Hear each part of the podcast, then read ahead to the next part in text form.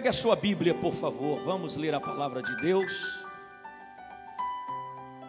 Atos dos Apóstolos, capítulo 9,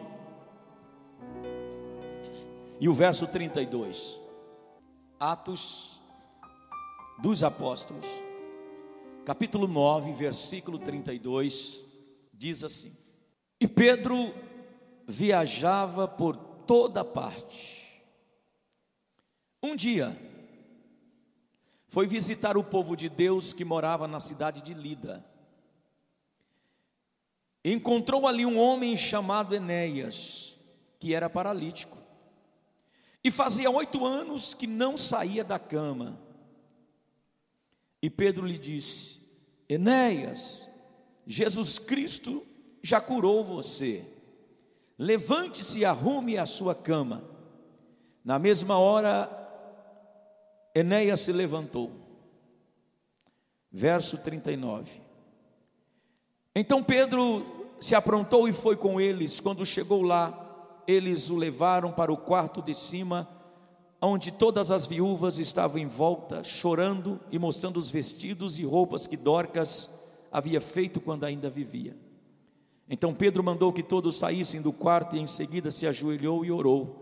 Depois virou para o corpo de Dorcas e disse: Tabita, levante-se. Ela abriu os olhos e, quando viu Pedro, sentou-se. Pedro pegou-a pela mão e ajudou a ficar de pé. Em seguida chamou toda a gente da igreja, inclusive as viúvas, e a entregou ela viva a eles. Capítulo 10, verso 1. Na cidade de Cesareia havia um homem chamado Cornélio, que era comandante de um batalhão romano chamado Batalhão Italiano. Ele era um homem religioso, ele e todas as pessoas da sua casa adoravam a Deus. Cornélio ajudava muitos judeus pobres e orava sempre ao Senhor Deus. Um dia, ali pelas três horas da tarde, Cornélio teve uma visão e ele viu claramente um anjo de Deus que chegou perto dele e disse: Cornélio. E ele ficou olhando para o anjo e com muito medo perguntou: O que é, Senhor? O anjo lhe respondeu: Deus aceitou as suas orações e a ajuda que você tem dado aos pobres, e ele não esqueceu de você. Agora mande alguns homens até a cidade de Jope para buscarem o homem chamado Simão Pedro. Amém apenas esses três textos que fiz questão de ler. Deixa a sua Bíblia aberta, vamos orar. Querido Deus e eterno Pai, em nome de Jesus eu quero te agradecer porque tu és poderoso e maravilhoso.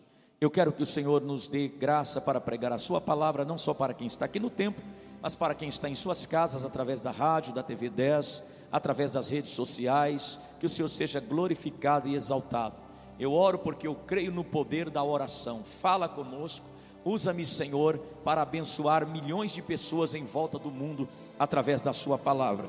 Eu oro e desde já eu te agradeço em nome de Jesus, o Nazareno. Amém. Tome o seu assento, você que o tem, e continue nessa expectativa, nesse espírito de adoração e de louvor ao Senhor. Meus queridos irmãos, quem foi Pedro? Pedro foi um dos seguidores de Jesus, um dos discípulos amados de Jesus. A história deste homem é muito cheia de coisas lindas, até porque Pedro foi chamado da sua vida de pescador para ser um seguidor de Jesus, e ele viveu e conviveu e andou com Jesus durante três anos. Jesus um dia alertou este mesmo baluarte da fé que ele negaria ao Senhor, e ele então disse: Jamais, Senhor. E Jesus disse: Olha, antes que o galo cante três vezes, tu vai me negar. E isto aconteceu. Este mesmo Pedro ficou tão decepcionado consigo mesmo que resolveu abandonar a sua fé e voltar para a sua velha vida de pesca. E como todos nós sabemos, que lá no mar da Galileia, quando ele volta a pescar depois de uma, de uma decepção pessoal, Jesus vai atrás dele. E Jesus então vai, porque Jesus havia prometido algo para Pedro. Antes de Pedro negar Jesus, antes de Jesus ir para a cruz, Pedro um dia tem uma, uma, uma, conversa com Jesus, e Jesus perguntou para Pedro o que, que as pessoas diziam acerca dele, Jesus. E eles disseram: Olha, um fala que o senhor é Elias, outros dizem que o senhor é, é, é, é, é Moisés, outros dizem que o senhor é João Batista ressuscitado. E Jesus perguntou para os discípulos: E vós, o que dizeis quem eu sou? Aí eles disseram: Olha, mestre, Pedro tomou a palavra e disse: Tu és o Cristo, filho de Deus. Quando Pedro ele diz isso, a Bíblia diz que Jesus virou-se para Pedro e disse: Olha, Pedro, tu és pedra, tu és uma pedrinha hoje, mas sobre esta pedra edificarei a minha igreja, e as portas do inferno não prevalecerão contra ela. Jesus disse para Pedro: Não é que você será a coluna da igreja, a igreja vai estar estabelecida em sua pessoa, é que você é uma pedrinha insignificante, mas eu vou te usar e as portas do inferno não prevalecerão contra a minha igreja. E Jesus disse para Pedro: Eu estou te dando as chaves do reino. Eu estou te dando as chaves do meu reino. O que você ligar na terra será ligado no céu, o que você ligar na terra será ligado no céu. Então Jesus morreu, ressuscitou, voltou para a glória, e a igreja primitiva começou o seu trabalho, Pedro começou o seu trabalho. Porém, a Bíblia vai dizer que no começo da caminhada de Pedro, sem Jesus agora, apenas com a sua vocação, Pedro tem autoridade do céu para fazer e desfazer, para ligar e desligar, para orar, para determinar. Pedro tem essa responsabilidade sobre a sua vida. E agora, o texto que lemos está falando das jornadas, das missões, da obra missionária, podemos assim dizer, que Pedro realizou, das suas viagens, do seu ministério. O ministério de Pedro foi um ministério marcado por muitas coisas grandiosas. E o texto que lemos começa dizendo que Pedro viajava por toda parte. Pedro levava a palavra de Jesus, o Cristo ressuscitado.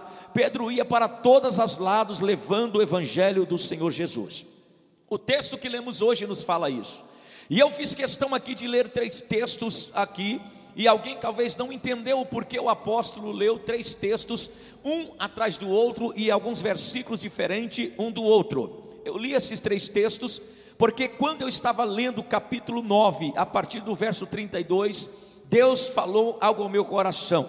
Porque eu quero aqui nesta oportunidade fazer uma pergunta para a amada igreja.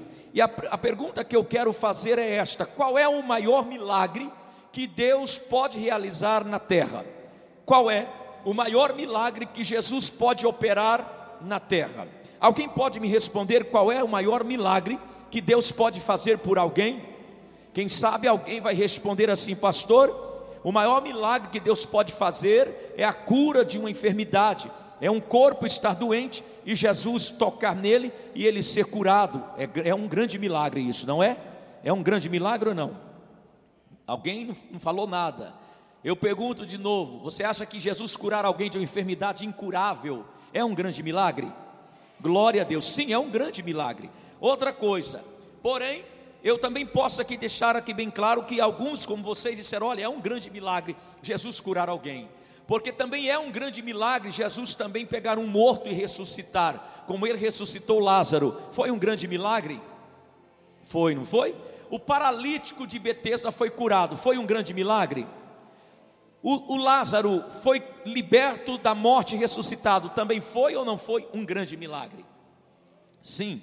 Então, muitos diriam que um grande milagre é a cura de um câncer, a cura de uma enfermidade, outros diriam que um grande milagre é a ressurreição de um morto, mas, na minha opinião, aqui, um grande milagre hoje, eu digo aqui para mim que o maior milagre hoje é o que eu li em último aqui.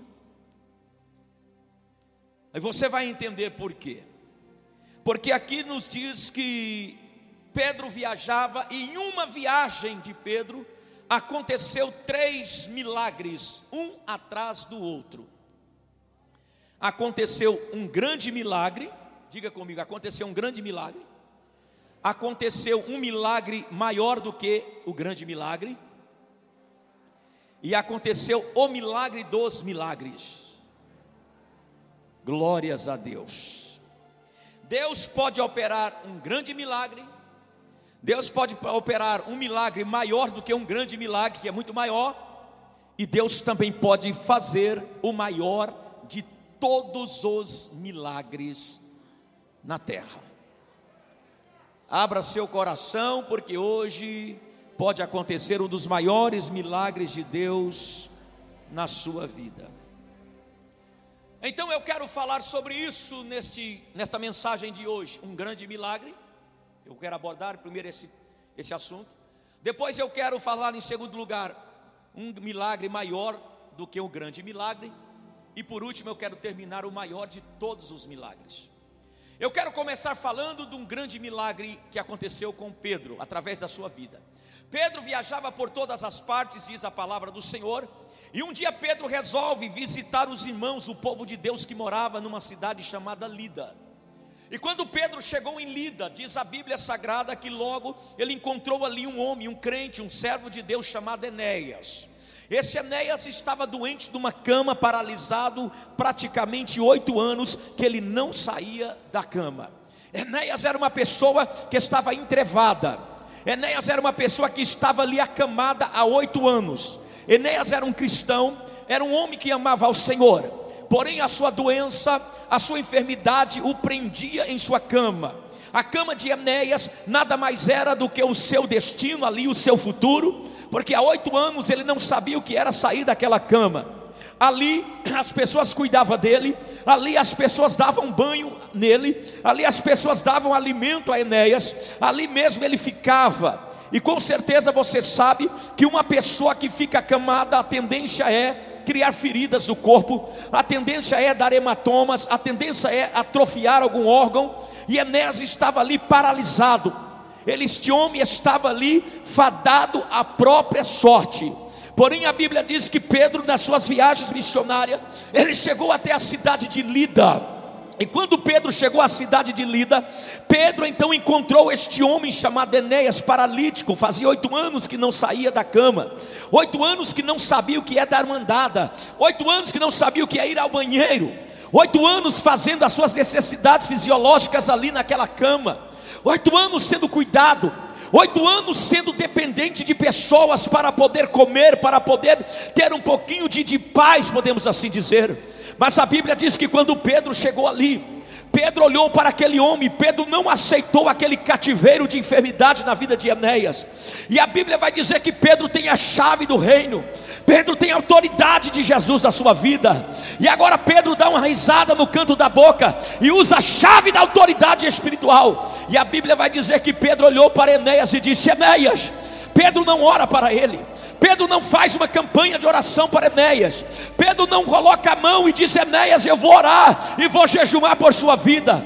A Bíblia vai dizer aqui que Pedro abre a sua boca e olha só o que Pedro diz: Enéas, Jesus Cristo te dá saúde. Aleluia. Não, você não entendeu. Eu estou aqui para profetizar que Deus pode fazer um grande milagre na sua vida através de uma palavra liberada desse altar.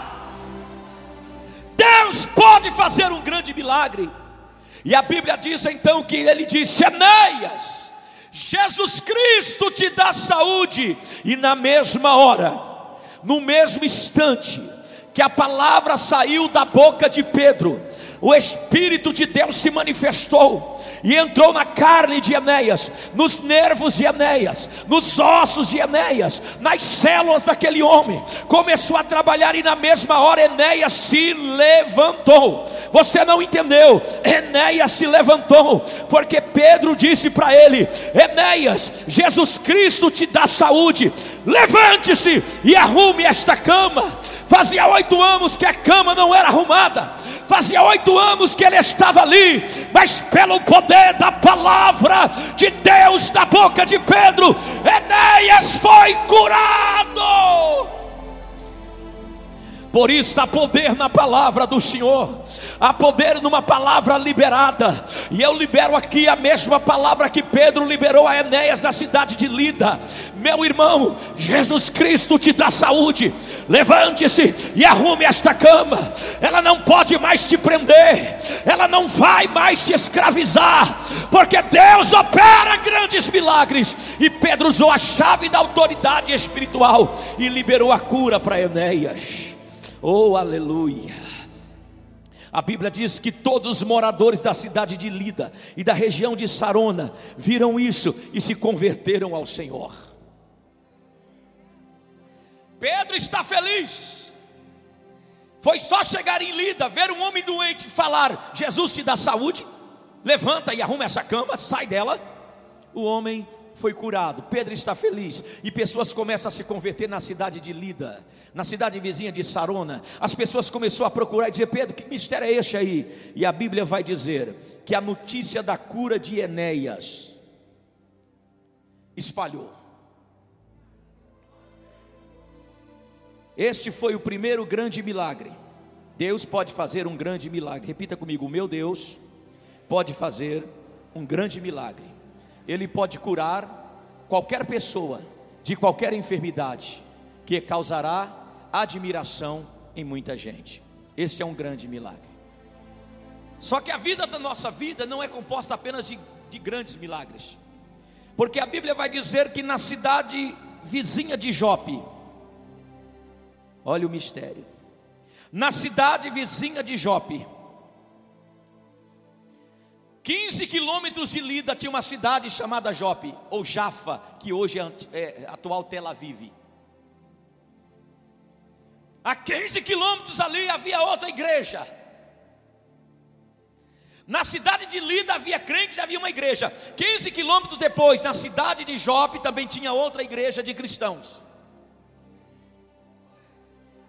E a Bíblia diz que nesta igreja havia uma seguidora de Jesus, uma mulher crente, cheia do Espírito Santo, chamado Dorcas.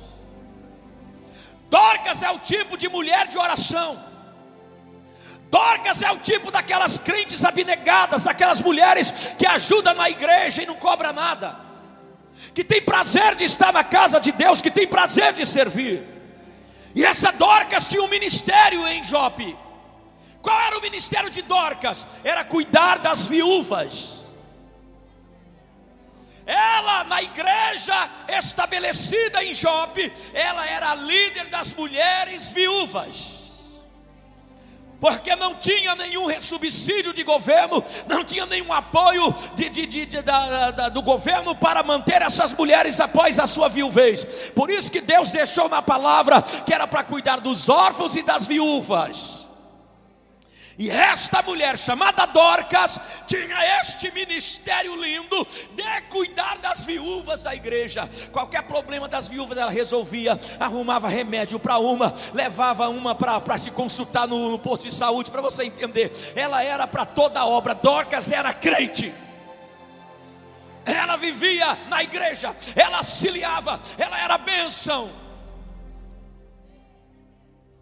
A Bíblia diz que ela usava todo o seu tempo fazendo o bem e ajudando os pobres. Naqueles dias em que Pedro estava em Lida, naqueles dias, a Bíblia diz que Dorcas ficou doente. Eu não sei qual é a enfermidade, eu não sei qual é o problema, mas Dorcas ficou doente e a Bíblia diz que ela morreu pela sua enfermidade a mulher coluna, a mulher que ajudava, a mulher que estava ali para socorrer as viúvas daquela igreja, agora morreu, e as viúvas perderam o seu esteio, o seu apoio, a sua liderança, e essas mulheres começaram a chorar, lavaram o corpo dela, puseram num quarto em cima, prepararam para o sepultamento, porque tinha que lavar, perfumar e sepultar. Porém, a Bíblia vai dizer que Jope ficava perto de Lida. E alguém tem uma ideia, eu não sei quem foi, mas disseram assim: olha, os seguidores de Jesus em Jope disseram: olha, vocês estão sabendo que Pedro está na cidade vizinha.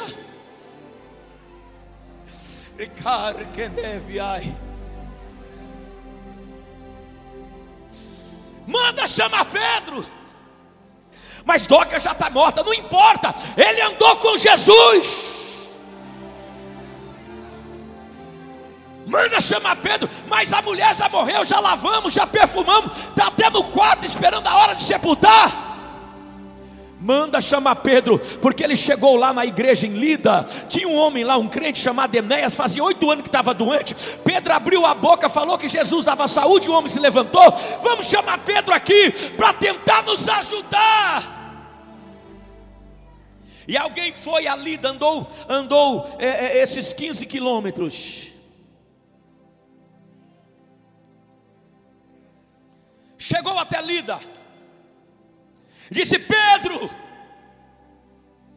eu sei que você está na obra missionária, venha até Jope, nos ajude, Pedro.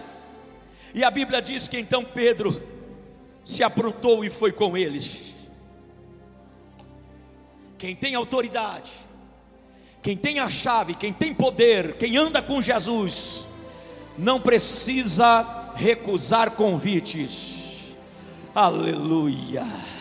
Pedro pegou e andou 15 quilômetros de Lida até Jope. E chegando lá, Pedro encontrou, a Bíblia diz, as viúvas chorando. Quando Pedro chegou lá, estava todas elas em pranto. A Dorcas ou Tábita estava no quarto em cima. E esta mulher ela estava pronta para ser sepultada, esta mulher fiel a Deus, esta mulher amorosa, coração generoso. Gente ruim não morre, mas gente boa faz falta quando vai. Gente ruim quando vai, você diz já foi tarde. Mas gente boa, você fala, meu Deus, por quê? Agora aqui essas viúvas estão chorando, e a Bíblia diz que Pedro chegou ali. Esta mulher que veio a falecer, ela era a, a esteio da igreja de Jope, a igreja precisava dela.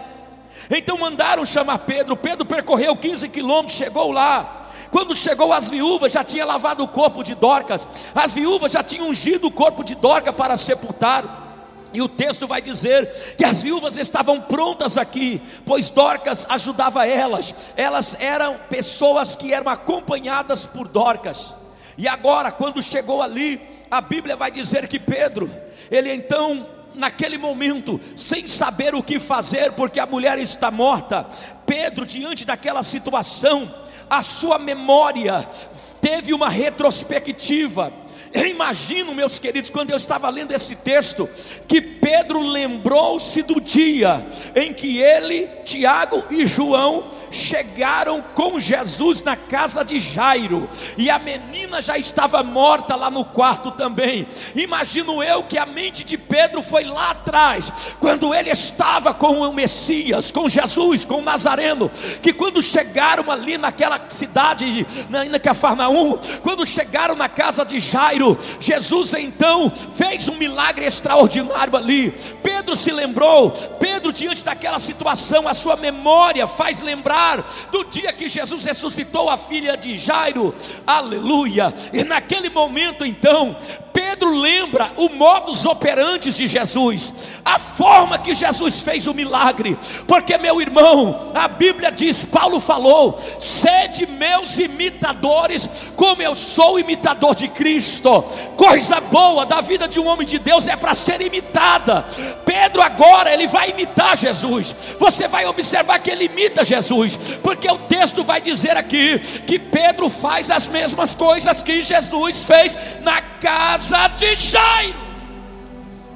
Parece que é a mesma cena se repetindo. Olha o que Pedro faz. Primeiro ele aqui diz, vai dizer que ele mandou todos saírem do quarto. O que Jesus fez na casa de Jairo? Mandou todo mundo sair do quarto. Pedro lembrou, falou: opa, negócio é o seguinte: tem que mandar o povão sair. Sai, sai, quem está chorando, sai para fora, sai para fora, sai para fora. Segundo, sabe o que ele faz? O que Jesus fez. Ele prefere as palavras que Jesus proferiu na casa de Jairo. Só que lá, a menina, filha de Jairo, Jesus falou: Talita cumi. Porque a palavra talita quer dizer menina. E Pedro aqui usa quase a mesma palavra, só que ele fala tabita. Porque tabita quer dizer gazela ele diz: Jesus, ele lembrou, falou para a menina: Talita, come. Ele falou: Ah. Aí ele vira para Tabita, ou Tabita, e diz para Docas: Tabita, come. Levante-se. Aleluia. Você não entendeu. Aleluia. O que, que aconteceu? A Dorcas abriu os olhos. Você ficou maravilhado com o milagre de Enéas? Agora fique mais maravilhado, porque Deus faz um grande milagre, mas Deus faz um milagre maior do que o primeiro extraordinário. Porque Deus é assim, Ele pode surpreender você em milagres, Ele pode curar um calo no teu pé, como um câncer na tua vida, ou Ele pode ressuscitar alguém que está morto dentro da UTI. O nosso Deus é um Deus de milagre. Agora aqui Pedro faz o que Jesus fez. O que foi que Jesus fez? Três coisas. Primeiro, mandou o povo sair. Segundo, chamou a menina pelo nome. Pedro chamou Tabita pelo nome. Porque todo milagre tem um nome. Todo milagre tem endereço. Na hora que você for pedir oração para alguém, para orar por você, não chega para a pessoa e diz: ore por mim. Não, chegue para a pessoa, dá o endereço. Aonde você quer a intercessão? Quem é para chamar? Tabita, levante-se. Ela levantou e o que, é que ele faz? A terceira coisa: Jesus pegou a filha de Jairo pela mão e entregou para o pai, ou os pais. Ele pega a tábua pela mão, chama as viúvas hum, e entrega Dorcas viva a festa continuará, o ministério dela de Dorcas vai continuar, nem a morte pode atrapalhar os projetos que Deus tem na tua vida. Se for necessário, se Ele quiser, Ele ressuscita mortos, Ele faz o impossível, porque Ele é Deus. Nós temos que entender: Deus é Deus de milagres, Ele faz o impossível. Então nós vemos em Enéas um grande milagre, diga um grande milagre. Mas nós vemos em Dorcas, uma distância de 15 quilômetros. Em Lida, um homem paralítico levanta. Em Jope, uma mulher que morreu ressuscita. Deus pode fazer você voltar à vida Talvez você diz, mas eu não estou morto, mas quem sabe espiritualmente. Ele pode levantar você da cama, da situação de inércia, travado, parado, como ele pode também ressuscitar a vida espiritual. Pedro pegou-a pela mão, ajudou a ficar em pé, em seguida chamou a gente da igreja, inclusive as viúvas, e entregou ela viva. As notícias a respeito disso se espalharam por toda a cidade de Jope. Muitos creram em Jesus. E Pedro ficou lá muitos dias na beira do, na beira do, do, do mar, que ali é o, é, é, é, ali é o, mar, é o Mediterrâneo. Pedro ficou na casa de um homem chamado Simão, curtidor de couro. Pedro ficou hospedado ali. Olha a viagem. Pedro estava viajando. A vida é uma viagem. E aonde você passar, você tem que ser canal de bênção. Aonde você pôr os seus pés, eu pôr os meus pés, nós pormos os nossos pés, nós teremos que ser canal de milagre. Deus quer que você seja um canal de milagre. Ele quer te usar. Ele faz milagre através de você. Cadê a autoridade? Cadê a chave? Cadê o poder? Onde está a unção? E aqui diz que Pedro fez esse grande milagre através de Jesus. Os dias se passaram, havia alegria na cidade de Lida. Enéas faceiro ia para a igreja, corria, trabalhava, andava oito anos paralítico, agora está curado. Em Jope, a igreja está pipocando de alegria porque Dorcas morreu e voltou à vida. Pensa num, num poder muito grande. Tudo isso é maravilhoso, né? Quando isso acontece na igreja, não é? Quando a gente vê Jesus curar alguém, quando a gente vê Jesus libertar alguém, quando a gente vê é, é, Jesus é, é, é, fazer coisas lindas, a gente fica de boca aberta, admirados e louvando a Deus, é aquele clima, euforia, como o pastor Zé Carlos disse para mim, apóstolo, tem um clima de glória nesta igreja, e eu senti também, quando eu entrei naquela ali, eu fui impactado, um, uma coisa tão poderosa, fez assim, pum, no meu peito, eu senti a glória de Deus, Ele está aqui igreja, Ele está aí com você, qual é o maior milagre que você acha que ele pode operar hoje? O milagre de Lida ou o milagre de Jope? Qual é o milagre que você acha que Deus pode fazer? Mas não para por aí. Eu disse que falaria de três milagres. Um milagre grande, um milagre maior do que o primeiro. Porém, eu quero falar de um terceiro que bota o primeiro e o segundo no bolso. Qual é, pastor? Capítulo 10. Na cidade de Cesareia. Na cidade de Cesareia. Morava um homem chamado Cornélio. Cesareia ficava a 45 quilômetros de Jope. De Lida a Jope 15, de Jope a Cesareia 45 quilômetros. A 45 quilômetros da onde Pedro estava, a cidade de Cesareia Marítima, hoje só tem ruínas lá. Havia um homem chamado Cornélio, que era comandante de um batalhão romano, ele não era cristão. Mas este homem aqui fazia muito mais do que certas pessoas que se dizem cristão. Tem gente que não é batizado nas águas, não aceitou Jesus, mas dá muito mal, dá muito mais testemunho do que quem diz que está na igreja. Porque a Bíblia diz aqui que este homem era religioso, ele e todas as pessoas da sua casa adoravam a Deus sem ter um conhecimento de Deus. A Bíblia vai dizer aqui, a partir do versículo de número 3, que um dia ele estava orando. Aqui você não vai ver uma pessoa paralítica nem morta, você vai ver um homem com sede, com fome de Deus. E esse homem está orando. E na oração, às três horas da tarde, ele tem uma experiência espiritual que ele nunca teve. Ele tem uma visão. Ele viu claramente um anjo de Deus. Chegou um anjo. Um anjo que não foi lá em Lida, onde Cornélio estava na cama. Um anjo que não foi lá em Jope, na, no quarto onde Dorcas ou Tabita estava morta. Mas um anjo que vai lá na casa de um centurião romano, que para todos os romanos o Deus deles era o imperador. Mas este homem aqui, não sei por que motivos, deixou de adorar o imperador e começou a adorar o Deus vivo. E quando este anjo chega perto dele, o anjo não fica de boca fechada, o anjo abre a boca e diz assim: Cornélio, olha o verso 4. O anjo diz: Cornélio. E ele ficou olhando para o anjo, porque ele nunca tinha visto aquilo.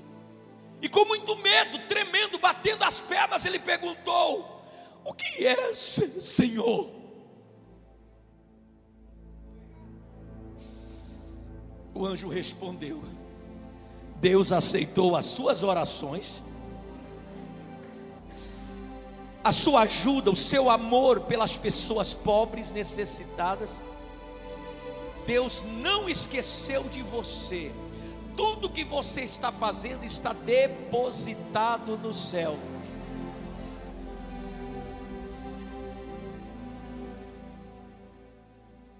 Mas aonde está o grande milagre aí, pastor?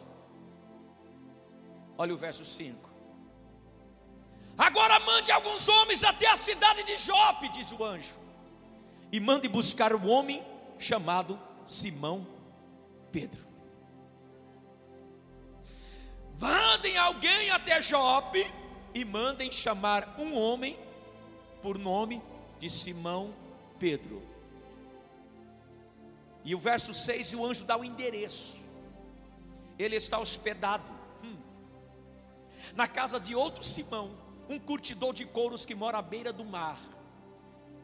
Deus falou com Cornélio sobre Pedro, Cornélio não conhecia Pedro, não sabia quem era Pedro. A igreja de Lida conhecia, a igreja de Jope conhecia, mas a casa de Cornélio, sua família não sabia quem era Pedro. E o anjo disse: Manda chamar Pedro. Deu o endereço da casa onde ele estava. E os homens partiram na mesma hora atrás de Pedro. E deu certo que Pedro está orando em cima do telhado. Quando você vai a Israel, lá na beira do lago da Galileia, na antiga Jope, onde tinha um porto, lá tem umas ruínas lá, e tem um lugar lá chamado assim, House of Peter, casa de Pedro, de Simão Curtidor, onde Pedro está lá. Não sei se é a mesma casa, né? Mas o local é. Pedro subiu para orar. Porque quem Deus usa, não é para ficar de braço cruzado quando está tá folga. Não, vai orar. Deu folga, vai orar. Deu folga, vai carregar as baterias, porque gastou as baterias. E aí Pedro subiu para orar. E Pedro começa a orar, e começa a orar, e começa a orar. Daqui a pouco Pedro tem uma visão. A visão que Pedro tem é de um grande lençol branco que desce onde ele está e cheio de animais impuros que era proibido pela lei de Moisés comer. E o anjo chegou e disse: Pedro, o mesmo anjo que falou com Cornélio foi lá, apareceu para Pedro e disse: Pedro, come. Pedro disse: Não, Senhor, eu não posso comer nada impuro, nada imundo. E o anjo disse para ele: Não faça impuro aquilo que Deus santificou, Pedro. Pedro não entendeu. Mas no mesmo instante, enquanto Pedro está lá, o anjo diz assim: desce,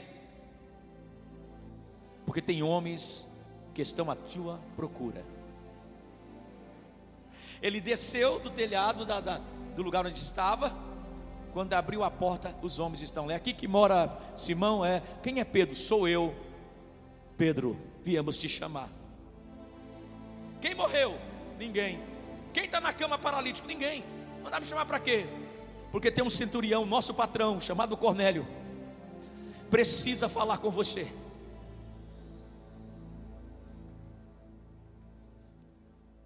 Deus disse: Vá com eles, Pedro. Pedro se arrumou e foi com eles. Andou 45 quilômetros, aproximadamente dois dias de viagem. Quando Pedro chegou lá em Cesareia e chegou na casa de Cornélio, sabe o que estava lá? Cornélio, a mulher, a sogra, o sogro, os filhos, os empregados, estava todo mundo reunido na sala com, com, aquela, com aquele desejo de ouvir a palavra. Palavra, sol, palavra. A sua palavra escondi, guardada no meu coração, para eu não pecar contra ti, meu Senhor. A sua palavra eu escondi. Então Pedro está lá. Quando Pedro chega, a primeira pergunta que Pedro faz é essa: Senhores, por que é que mandaste me chamar? A Bíblia diz que Cornélio disse: Nós mandamos te chamar, porque aconteceu algo comigo. E Cornélio conta o que aconteceu com, Pedro, com ele. Eu estava orando, eu estava buscando a presença de Deus em oração, e apareceu um anjo e disse isso, isso, isso, isso, isso, isso, isso, isso, isso. E falou assim, assim, assim, assim, assim. Eu não entendi muito, mas ele mandou te chamar. Agora estamos todos nós reunidos aqui para ouvir o que da parte de Deus você tem para nós. Mas aonde está o maior milagre aqui, pastor? Pedro então abre a boca e começa a pregar. Diga para eles: Pedro começa a pregar. E Pedro traz um sermão tão, tão expositivo das Escrituras. E Pedro fala sobre eh, a lei de Moisés, Pedro diz sobre os profetas, Pedro fala um compêndio, aí Pedro fala sobre Jesus, a forma que Jesus veio ao mundo, Pedro começa a pregar. Mas o que me chama a atenção que Pedro não está nem na introdução do texto da sua mensagem, naquela célula, naquela culto familiar, que Pedro está na introdução. Olha o que acontece no capítulo, no capítulo 10, verso 44. Olha o que acontece. Pedro ainda estava falando. E de repente o Espírito Santo veio e desceu sobre todos que ouviam a mensagem do Evangelho da boca de Pedro. Isso aqui é o maior milagre quando a mensagem está sendo pregada a corações quebrantados, a pessoas sedentas, a pessoas que querem melhor de Deus e querem conhecer mais a Deus, e o Espírito Santo vem. Pedro nem conseguiu pregar direito, porque a glória de Deus invadiu a casa de Cornélio. Foi um quebrantamento, foi uma choradeira, foi um negócio tão forte, tão maravilhoso, que a minha Bíblia vai dizer que a partir daquele momento Pedro não conseguiu mais pregar, porque foi tanta unção, foi tanta glória, o Espírito Santo desceu, e eu disse a Deus esses dias: Senhor, eu quero estar pregando e quero ter uma experiência como essa. Eu não vou conseguir terminar a mensagem, pois a tua glória vai tomar a igreja, vai tomar o ambiente, e o Senhor será glorificado e exaltado. Recar que torme fai. De repente, Pedro ainda estava falando a mensagem. O Espírito Santo interrompeu a reunião. O Espírito Santo disse: Pedro, eles já entenderam o mistério. Pedro, deixa eu também participar dessa festa. O Espírito Santo interrompeu a mensagem de Pedro. Era como se o Espírito de Deus estivesse falando para Pedro: Pedro, deixa eu dar a eles o gostinho da presença do Pai. Deixa eu dar a esta casa hoje a alegria que ela sempre desejou. Pedro, medo, deixa eu encher essas pessoas da glória, deixa eu encher esses crentes de autoridade. Meu irmão, a casa de Cornélio virou um cenáculo, era unção, era poder, era glória, ninguém parava em pé, as pessoas choravam, Pedro ficava maravilhado, Cornélio pulava de alegria, rolava no chão de felicidade. A casa de um homem pagão foi invadido pela glória do Deus de Israel. Você precisa entender: este é o maior milagre. Um cego enxergar, um paralítico andar, um morto ressuscitar é algo grande, é, mas não se compara à salvação que entra dentro de uma casa. Talvez você está esperando para se alegrar em Deus, se Ele te curar, se Ele ressuscitar um morto, querido, se alegre, porque a salvação chegou na tua vida. Se alegre, porque teu nome está escrito no céu se alegre. Foi uma glória na casa de Cornélio. O Espírito Santo veio. Pedro ficou impactado. Pedro não sabia o que fazia. Pedro olhava para um e dizia: É, agora sei que Deus não faz acepção de pessoas. Ele derrama o Espírito dele na vida de quem ele quer. Ele batiza com o Espírito Santo quem ele quer. Ele enche da glória e da graça quem ele quer. Pedro está maravilhado porque Pedro achava que era só para os os judeus. Não, ele não veio apenas para os judeus, ele veio para o grego, ele veio para o romano, ele veio para o brasileiro, ele veio para o indiano, ele veio para todas as pessoas. E é por isso que você deve entender que o maior milagre é alguém aceitar Jesus como seu único Salvador. Esse é o maior milagre. Pastor, foi isso? Foi. Oh, aleluia. O Espírito Santo convenceu todas as pessoas naquela casa de Cornélio, inclusive ele. E a Bíblia diz que todos foram batizados. E foram crentes. Se converteram. Esse é o maior milagre. Você entendeu? Este é o maior milagre. A Bíblia diz que a festa no céu não é quando um cego enxerga.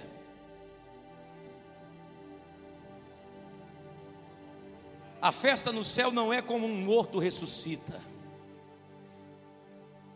A Bíblia diz que a festa acontece no céu quando um pecador arrependido reconhece Jesus como o Salvador da sua alma. Este é o maior milagre. Talvez você está esperando um grande milagre, algo extraordinário. E o maior milagre já aconteceu na sua vida.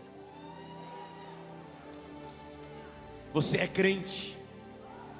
Você é salvo. Já aconteceu o maior milagre na tua vida. Quem era você? Quem éramos nós? Se formos fazer aqui uma entrevista com algumas pessoas, alguns de vós eram drogados, alguns de vocês eram bêbados, alguns de vocês vivia nas garras de Satanás, outros aqui viviam na idolatria, na feitiçaria, viviam no engano. Vocês viviam ali destruídos. Aí um dia não precisou um milagre de um paralítico, de um cego, de um morto ressuscitar para você se alegrar. Apenas você entendeu a mensagem do Evangelho. Jesus entrou na tua vida, mudou a tua história e você recebeu o maior milagre. Por isso você deve levantar a cabeça. O milagre é você. O milagre sou eu. O milagre somos nós.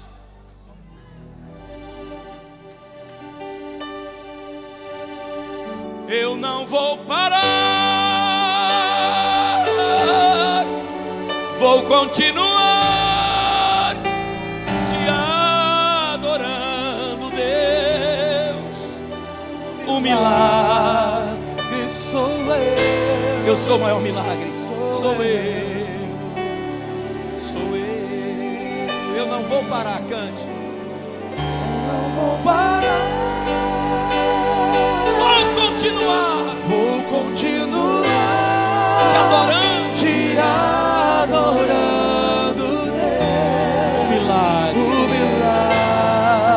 milagre sou eu. Esse é o maior milagre. Sou eu. Se Ele quiser, Ele ressuscita. É um grande milagre. Ele faz o impossível tudo porque Ele é Deus. E se Ele não quer? Se Ele não quer, que aconteça do meu jeito. Eu declaro que eu aceito. E agora o milagre.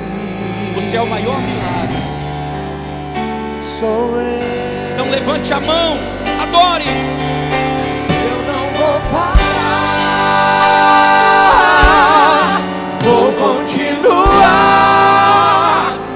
Te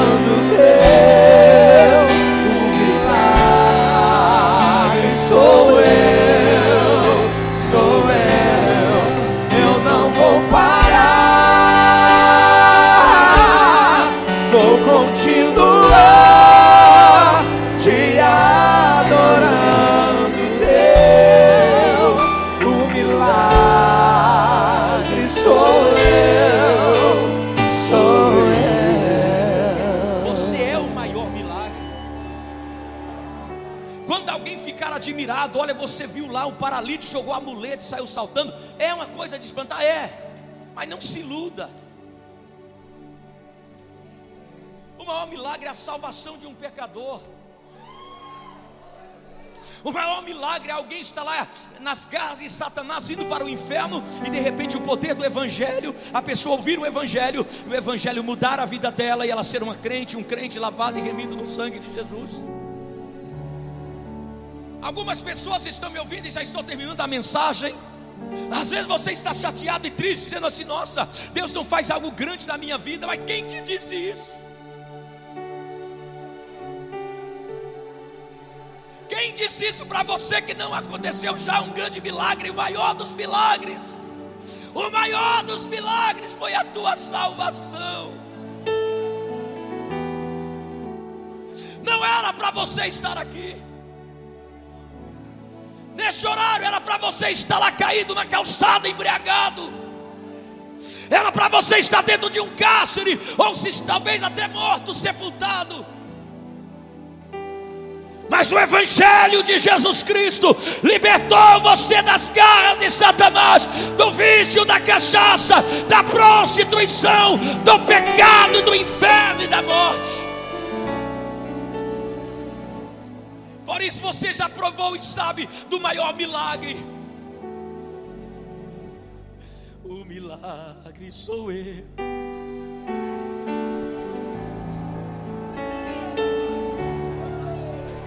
vou parar, ah, vou continuar.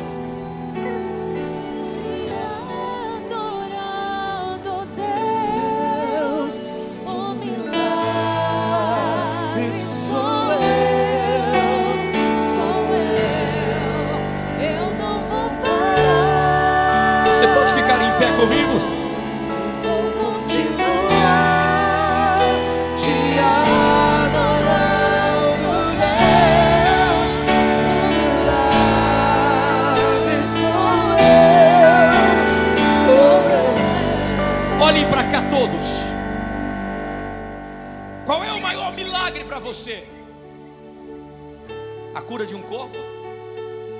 Um morto ressuscitar? Ou um pecador se render a Cristo? Ser salvo? Esse é o maior de todos os milagres. Por que, pastor? Porque custou um alto preço preço de cruz. E só a salvação de um homem traz a glória a Deus. Hoje você não precisa ter muita coisa, não precisa nem ver um fogo descer e um risco de brasa passar perto de você. Você só precisa ter essa certeza: eu sou crente.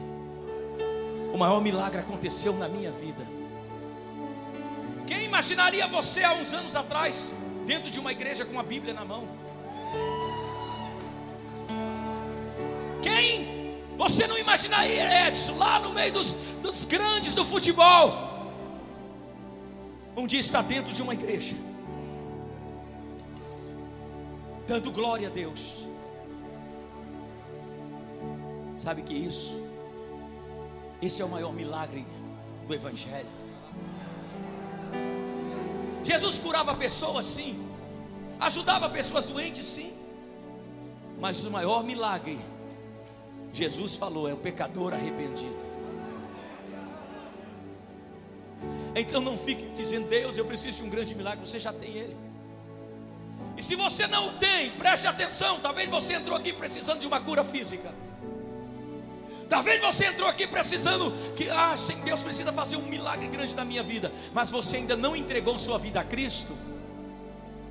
Então o maior milagre é esse, e pode acontecer agora. Você quer este grande milagre em você? Entregue a sua vida a Jesus agora. Pastor, como eu faço pra, para entregar a minha vida a Cristo? Você pode colocar a sua mão direita no seu coração agora, fechar os teus olhos e repetir a, a oração que eu vou fazer aqui. E se você quiser mais ousadia ainda, você pode dobrar o seu joelho onde você estiver e falar: Eu vou me arrepender agora. Eu preciso de um milagre na minha vida. Eu preciso de Jesus. Porque não adianta ele curar você de uma, de uma dor de cabeça, de um câncer. Não adianta ele fazer algo para a tua vida e você não entrar no céu. Tem muita gente que experimentou o milagre da cura, da saúde, da, da restauração e tantas coisas terrenas, mas não aceitaram a Cristo, morreram sem Ele e perderam o maior milagre, que é a salvação da sua alma. Você quer hoje salvar a sua alma? Quer como Cornélio hoje receber o Espírito Santo? Eu quero, apóstolo. Então eu vou ser mais ousado. Meu horário está avançado, mas você sai do teu lugar, vem aqui à frente.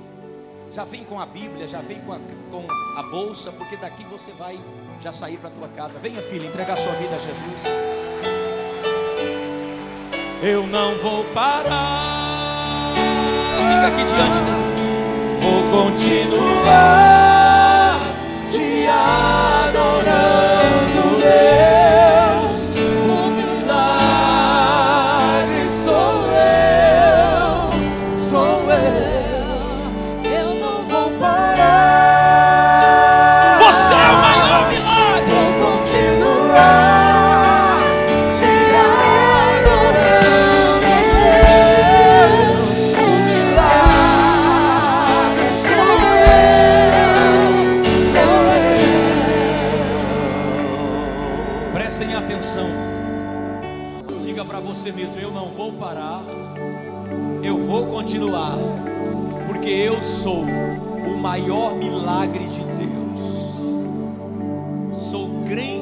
salvo e lavado, remido no sangue de Jesus.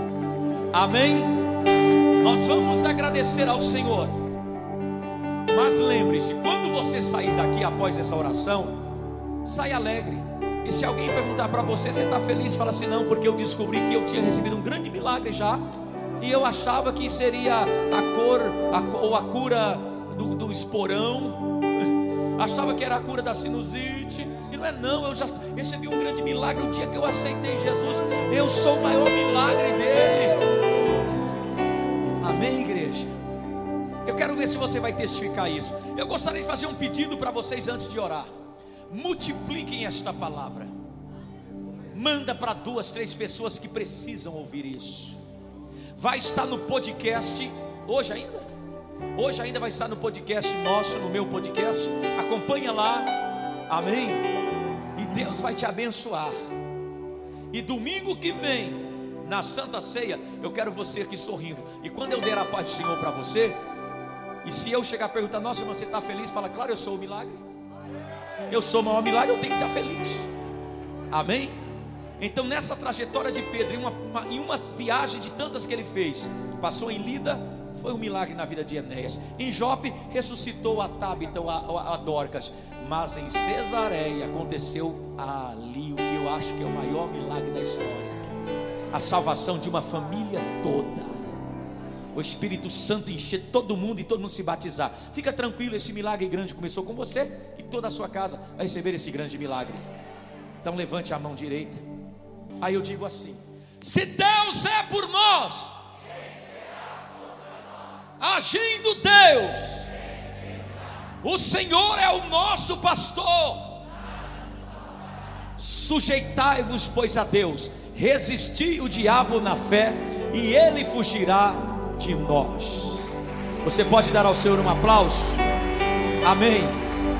Olha, receba um abraço de longe. Já que eu não posso te abraçar pessoalmente, eu posso te abraçar assim de longe. Deus abençoe vocês. Está terminado. Vão em paz e nunca se esqueça: você é o maior milagre de Deus. Um abraço, um beijo no coração. Boa semana a todos.